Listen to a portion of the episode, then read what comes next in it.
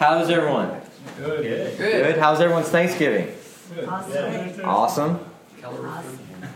Good, good. Um, I know Thanksgiving. Thanksgiving is one of my favorite holidays uh, because it's sort of like Christmas with zero anxiety. And I alluded to this earlier that I have a lot of sport, hot sports opinions on the time period between uh, like really Halloween till like mid December. Um, because what we like to do as a society is like as soon as Halloween's over and the shoe drops, we are decorating. Uh, like Black Friday deal started two weeks ago, which is completely confusing. Um, and there's this eagerness to just fly by Thanksgiving, but Thanksgiving is a, is a great time, and just to, to reflect on the year, reflect on what it is uh, to live a life of gratitude. So um, there, there's a big difference in just being uh, thankful for an individual thing or an individual success, whether um, that be uh, a big success or just sim- simply uh, a day going your way. You can be thankful for those things, but the Bible calls us to live a life of gratitude, to live a life that is actually um, oriented to the understanding that we were, we were bought with a price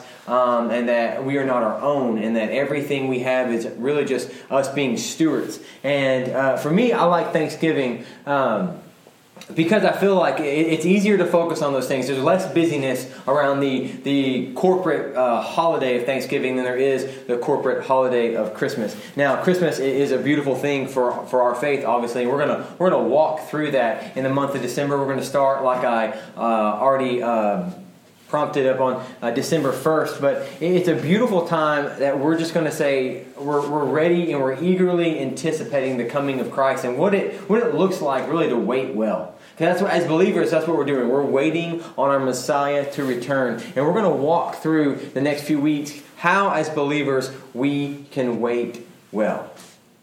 So, um, but tonight we are going to close out in Colossians. So, if you have a Bible, turn to Colossians 4. We're going to end Paul's letter to the church of Colossae. We're going to be in chapter 4, verses 7 through 18. If you don't have a Bible, uh, there may be some around you. Uh, if you don't own a Bible, you can take that one. That's our gift to you. Um, before we dive into Colossians, I want to say uh, a special thanks from my family. So, my, this was a hard week for the Roundtree family. Uh, my grandfather unexpectedly passed away on Monday, um, and we've really been dealing with that for the week. And then I, I had the beautiful opportunity of speaking at his funeral yesterday, and the outpouring of love from this church, uh, the countless texts and phone calls and messages, just supporting and saying, "Hey, thanks, uh, uh, thanks for all of that. Thanks for." Um, just just understanding uh, the gravity of that situation. For me, he was uh, the first pastor in our family. We have like nine now. Uh, I'm the third generation of, of pastor, uh, but he was really the, the, the patriarch of, of faith. The patriarch. it is. That's great. I'll play back. Um, uh, it really just established our family as we're going to be uh, we're going to be solely focused on the work of the Lord. Literally, like we're we're going to be um, about His business. So uh, it, it, was a big blow for our family, but it was made uh, lessened by the support of this church and support of our friends. So from my family uh, to y'all, thank you very much. And uh, and before we dive into Colossians, I don't want us to ever overlook young what I call young church plant victories. Right, so we are a baby church plant. We're in our third year of planting. Um, we have we have a faithful group that has faithfully committed to study God's holy word, and we've done that through uh, multiple series, whether it be Advent or or books of the Bible. We we studied the entire book and the Gospel of Mark. We worked through that. It took us about 18 months and a lot of faithfulness and a lot of patience on y'all's part, but we worked through uh, the entire book of Mark, which was a huge undertaking and a huge commitment, but something that we saw to and we finished well. And that is the same for the book of Colossians. As a church, we have committed um, to put a high emphasis on the studying of God's holy word. And we do that by starting with the first word and ending with the last. And we look at everything God pours out. We look at everything that the Spirit can move through. And, and tonight we are closing out in the book of Colossians. And I don't want us to overlook um, that victory as, as a young church as we see, hey, we committed to study uh, a book of the Bible. We studied a, a very uh, complex, deep, theological book, a, a, writing of Paul, and we did it. We did it well. We, we, we did not overlook anything important. We didn't shy away from hard passages. We dove in and, and we let the, the, the, book reign and dwell over us. So so applaud yourself for that. A, we can do not just me. It's awkward if it's just me. Um, but that's a big thing, and I'm thankful for your faithfulness. Last week, uh, Jamin kind of started the closing of this letter in Paul and how Paul is kind of winding it down. And I'll be honest with you, I don't know who who was here last week. You, if you weren't here last week, I'm not here to front you out. It's a small room. I should have thought about that. Um, but Jamin brought it home. Like uh, what I, I would like to refer last week in, in Jamin's message as a moment of surety. There are times when I don't know what I'm doing. That may shock you. Um, for most of you, it doesn't. Uh, that you're thinking like, "Hey, we are we are grinding and we are we are putting our, our shoulder to the wheel. We're doing everything I know to be faithful for this church. But but growing a small church, working in a church plant is hard work. And there's moments where you have discouragement. There's moments where you're thinking, "I just I need a sign of clarity or a moment of surety." And last week for me, sitting in the pew, getting to open up my Bible and hear Jamin profess the word of God the way he did was was was profound. It was earth shattering. I cried the majority of the time, and when I wasn't, I was taking notes. And I just I wrote down my first note was just moment of charity because he talked about how we have to always look for the opportunity of prayer. We have to always live a life of, of prayerfulness, and at the same time, we have to step into space. We have to pray for uh, our desires. We have to pray for our yearnings. And at the same time, when God opens those doors, because we, we know as believers that if we pray to an inherent God, if we pray to the one true God, He will answer our prayers and He will open the doors that He sees fit for His will. But we as believers have to take that step. Doors open and close all the time with believers not there because of a failure to move. And Jamin really just challenged us and said, hey, if you want to be about His business, if you want to be about God's work, then when He opens a door, if you want to grow this church, if you want to grow your faith, if you want to lead your family to the cross, then you have to, as a man, as a woman, as a family, step into those spaces. And for me, it, honestly, that was one of the best sermons I've ever heard, and it was the best sermon I've ever heard you preach, and you were on fire, and I put a really high bar for myself that I didn't notice now. So we podcast. Go back and listen to it. Um, I can't promise you what tonight is. I'm what you'd probably determine to be emotionally spent, but we still have work to do. Um, and I'm just really thankful uh, for the work you did last week and how you took the the what would norm, what normal churches would say, hey, it's the ending of a letter. We're going to skim through this, um, and, and, you put a lot of love and emphasis on it. And I pray that we can we can do a little of that tonight. Um, but uh, I'll be honest with you. As we stand in, in honor of, of God's holy word, I'm going to read it out loud. Uh, this is a really hard passage, and I don't mean theologically. I mean there are like ten names in this passage that I'm going to have a lot of trouble announcing. So if you you uh, take it amongst yourselves to read it in front of you, it's going to be behind me, and I pray for grace and forgiveness. All right. Tychicus will tell you all about the activities. He is a beloved brother and a faithful minister and a fellow servant in the Lord. I have sent him to you for every purpose, and that you may know that what we are and may encourage our hearts. and with him, Onesimus, our faithful and beloved brother, who is one of you. They will tell you of everything that has taken place here. Aristarchus, my fellow prisoner, greets you, and Marcus, the cousin of Barnabas, concerning you, you, whom you received instructions. If he comes to you, welcome him. And Jesus, who is Justus, these are the only men of the circumcision of my fellow workers for the kingdom of God, and they have been a comfort to me. Verse 12 Ephorus, who was one of you, a servant of Christ Jesus, greets you, always struggling on your behalf in his prayers, that you may stand mature, fully assured in the will of God. For I bear him witness that he has worked hard for you and for those of Laodicea, and in Hierapolis. Luke, he is a beloved physician, greets, greets you, and does Demas. Give my greetings to the brothers of Laodicea and of Nympha, and the church in her home.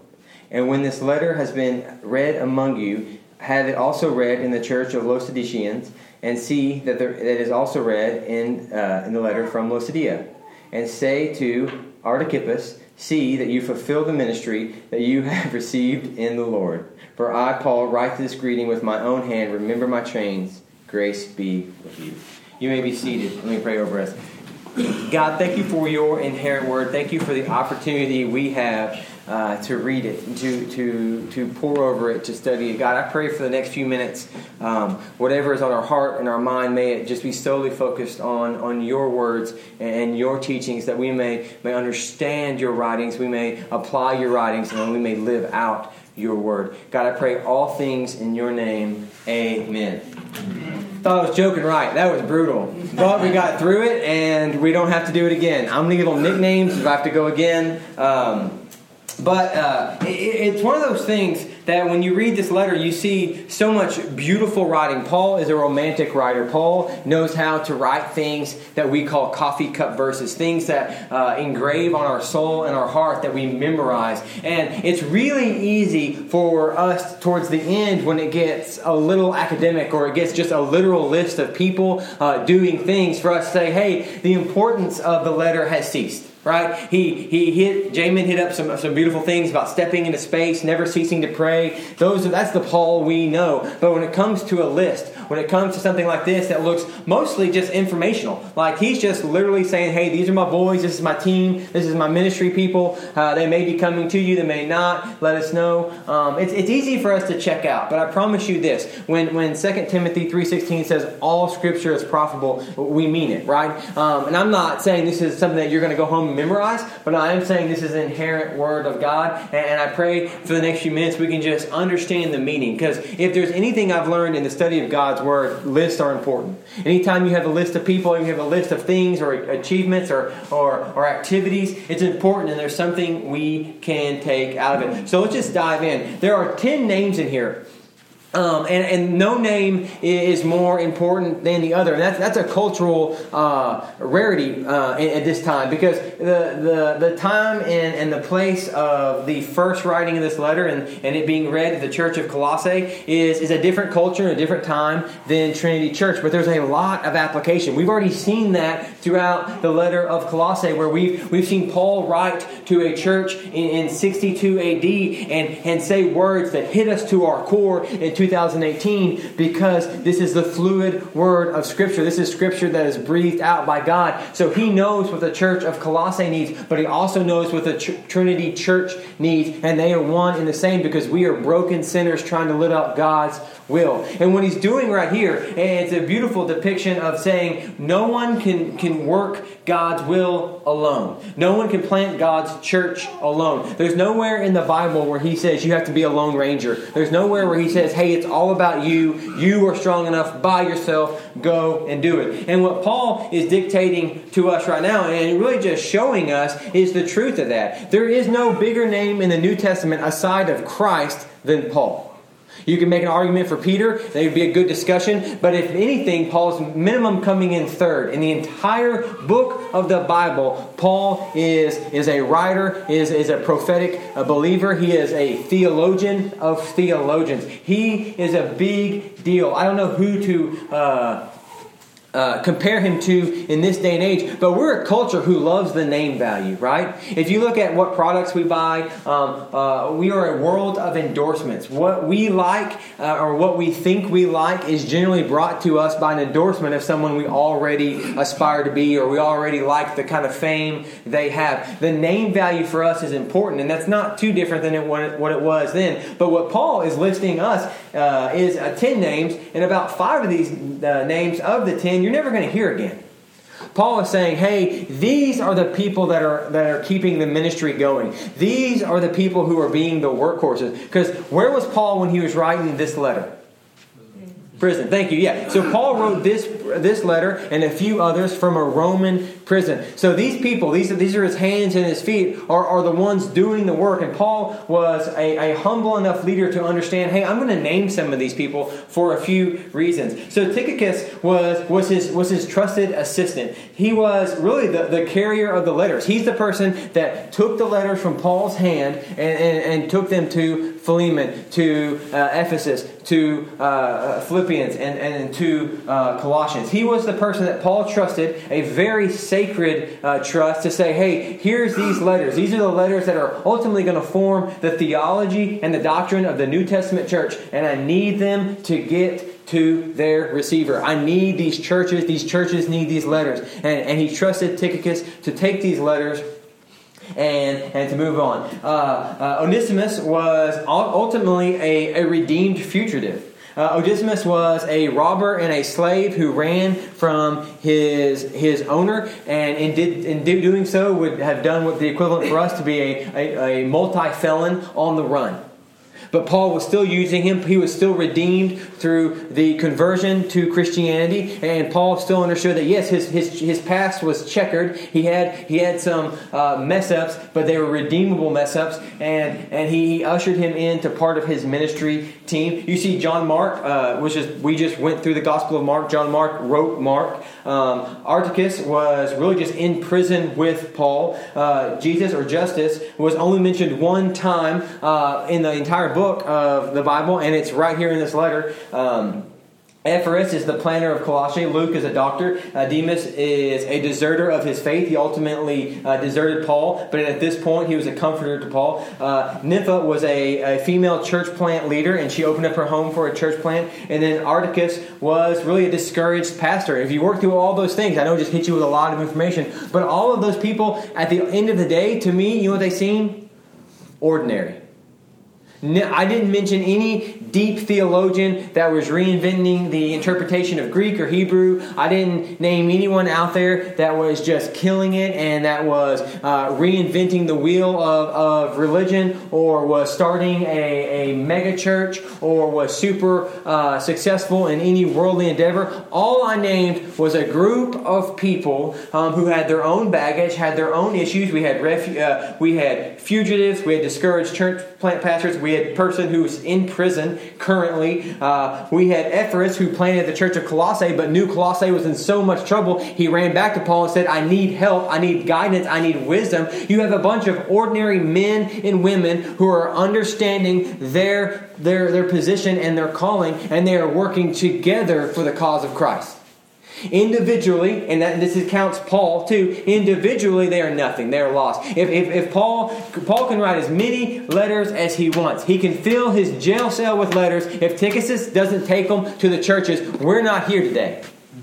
Paul can be a theologian, a theologian, but Paul spent a lot of his adult life and his adult ministry behind bars. And if he didn't have a, a network of teams, a network of believers, uh, there would not be a New Testament. There were a bunch of men and women who understand that separately they were ordinary, but together they were extraordinary simply because they, they dedicated their life to the cause of Christ. And that's no different than today. There's, I, I, can't plant this church by myself. Jamie can't do it. Casey can't do it. None of us apart can do much for Trinity Church, but together we can grow God's church. And, and, frankly, I think together we've been called to grow God's church. I, I say this all the time, but I, have, I hope it never becomes um, just mundane to say that we are called people. And that sounds uh, overly spiritual sometimes because I think some of you genuinely believe I just show up at 5 p.m., but I'm telling you, you don't. I've seen it in the life of this room. I've seen it in the life of the believers that you may think you're just showing up at 5 p.m. because your parents raised you well and you have church DNA, and when the church doors are open, I need to be somewhere. But I'm telling you, that's not how a sovereign God works. If you think you're here on your own, apart from the Spirit, I have news for you. You are a called person for a called time for a called people. We are your time. We are your people. This is your place. And all I'm saying, and all we are reading at the end of this, and yes, it was really hard names, and I'm not going to go in again. We're about to do a recap of all of Colossians, and we're just going to leave these names where they are. But there is application there. There is a group of believers. Some were discouraged, some were wealthy, some were educated, some were imprisoned, some were running from the law. They had baggage, they weren't perfect, but they served a perfect king. And through that, they were able to get their stuff together and say, hey, I can help. I don't know much about these people. I can know that if, if there's a if there's a job description out there and it's between writing theologically sound letters and delivering them, I'm the deliverer. Right? Like I can get a letter from point A to point B. I can't write it, and if I did write it, you wouldn't be able to read it, but I can get everyone has their role. And I encourage you tonight to think about that and to reflect on that. What is my role for this church? And I'm not trying to be overly selfish as the church planner of this church, saying, like, hey, it's all about this church. But for this moment, t- give me a sec and say, what is my role in this church? Because I promise you, it's not showing up at 5 p.m. I want you to show up. I want to worship with you. I want to study with you. I want to sing with you. I want to do admin with you. I want to do all those great things. But your role inside of Trinity Church is not showing up and being a consumer. Your role for Trinity Church is to get to work and grow God's local church. And that could be numeric growth or that could be spiritual growth. And both are vital. And I'm not putting an overemphasis on either one, really, because I don't want a huge, unhealthy church. And at the end of the day, we have to grow to survive. So I want a healthy, growthful church.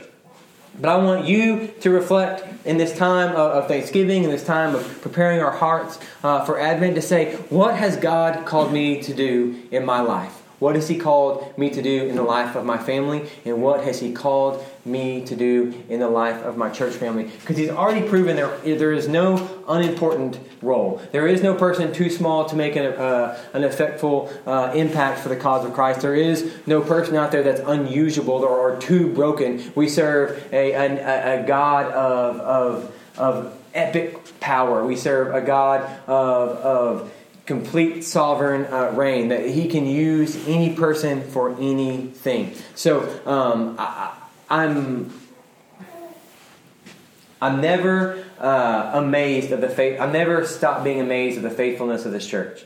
I kind of alluded to it uh, with the Espinosas, but when I first showed up at, at Trinity Church, um, which was Trinity Parish, I remember thinking, uh, and I, I, had no clue how to plant a church. I had no clue what it was. I came from a very established, a very normal uh, church in the way of ministries and growth and all that kind of stuff. And uh, I knew God was calling me here, and that's all I knew.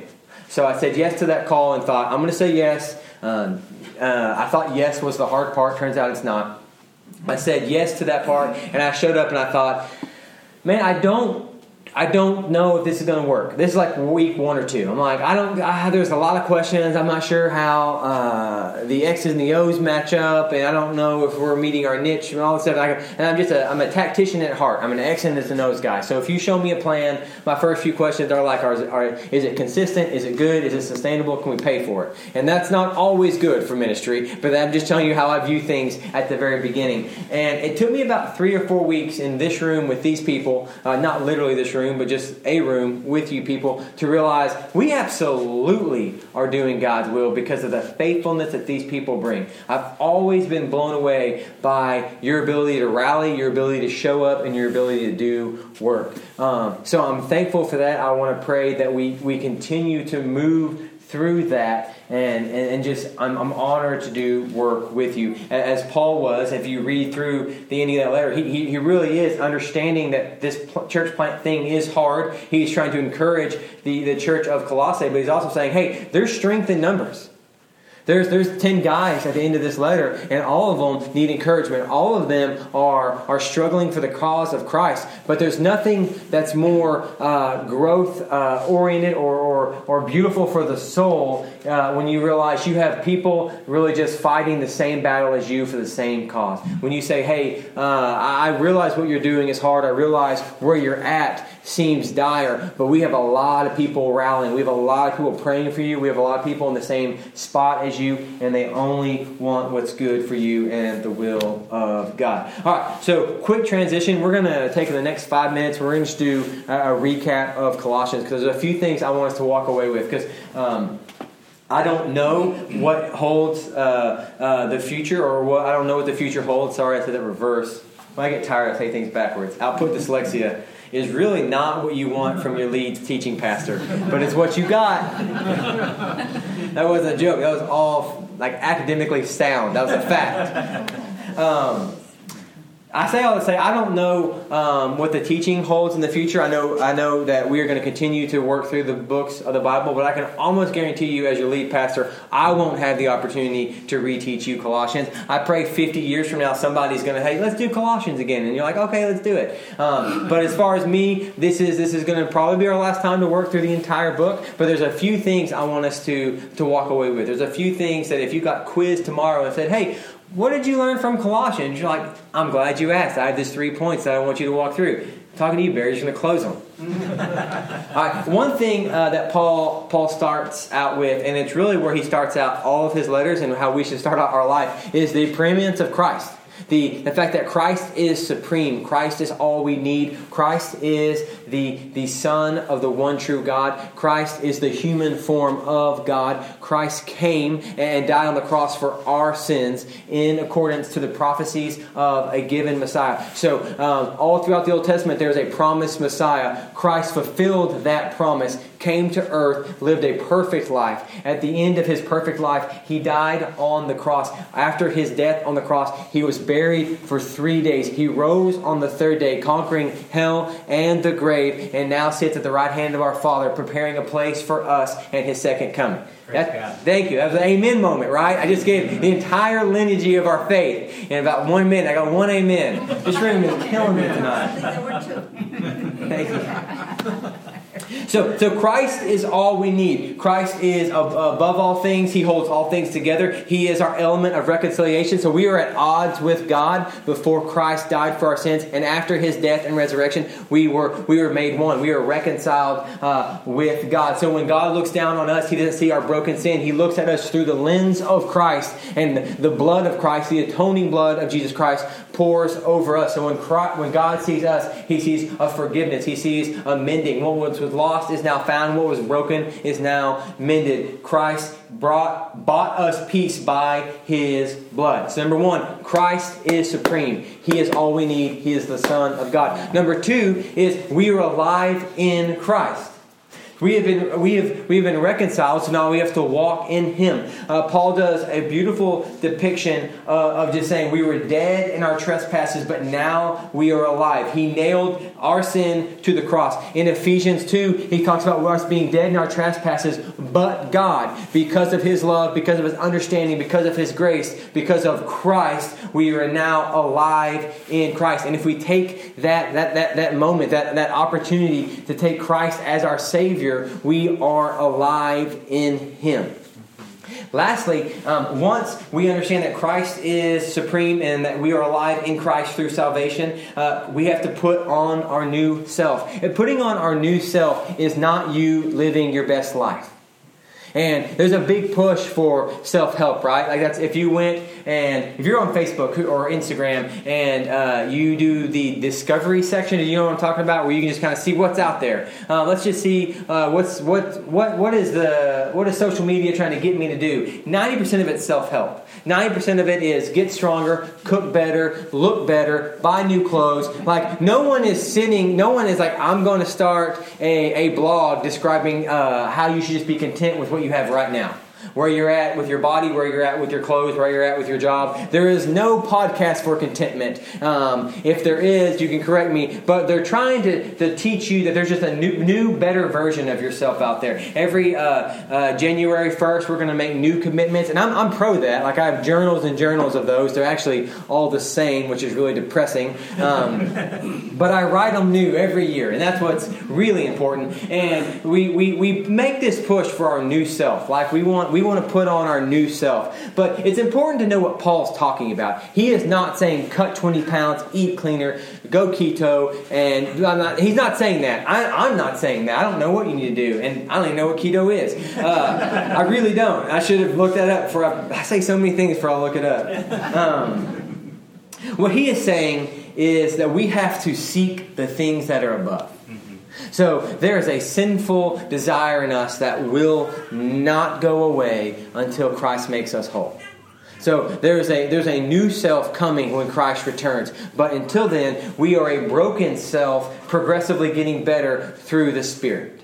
And we're going to have sinful desires till the day we die. There's no amount of reading or praying that's going to make you whole again outside of Christ coming back. But there is a there is a uh, uh, a believing, there is a, a movement inside yourself where you can progressively sanctify yourself. And what that means is Christ has set you apart. When He died for you on the cross, He set you apart from where you were. He, you are now saved. You are now atoned for. You are now reconciled. And through that reconciliation, there's a continuation. It doesn't doesn't stop there. It actually starts there. Once you've been sanctified, now you can progressively move to the image of Christ. Everything we do is to get closer and closer to the image of our Savior. And that means you're going to put on your new self. You're going to put to death what is earthly in you. There is so much that I love to do that is earthly, and there's so many things I wish I didn't enjoy so I could be a better version of myself, looking more and more like Christ. But the, the idea of putting on your new self is a two part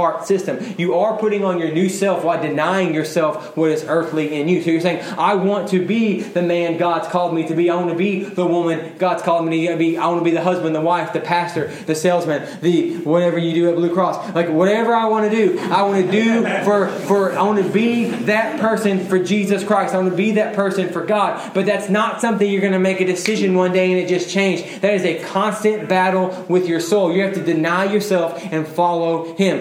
Matthew, when, when Christ says, if you want to follow me, you got to pick up your cross and follow me daily. He's not making some, some catchphrase. He's telling you how to live life. He's hitting you with the truth. There is prescriptive and there's descriptive. He's not just historically telling you about a talk he had with his disciples. Christ is saying, if you want to call yourself a Christian, you have to deny yourself daily and follow me. And that's what it means to put on your new self. It doesn't mean that you're going to be perfect, but it means you're not going to stay where you're at. It means, you know what, I, I realize I'm broken. I realize there's things that are coming at me left and right. At work, we say, Are you coming at me south? Who knows what I'm talking about?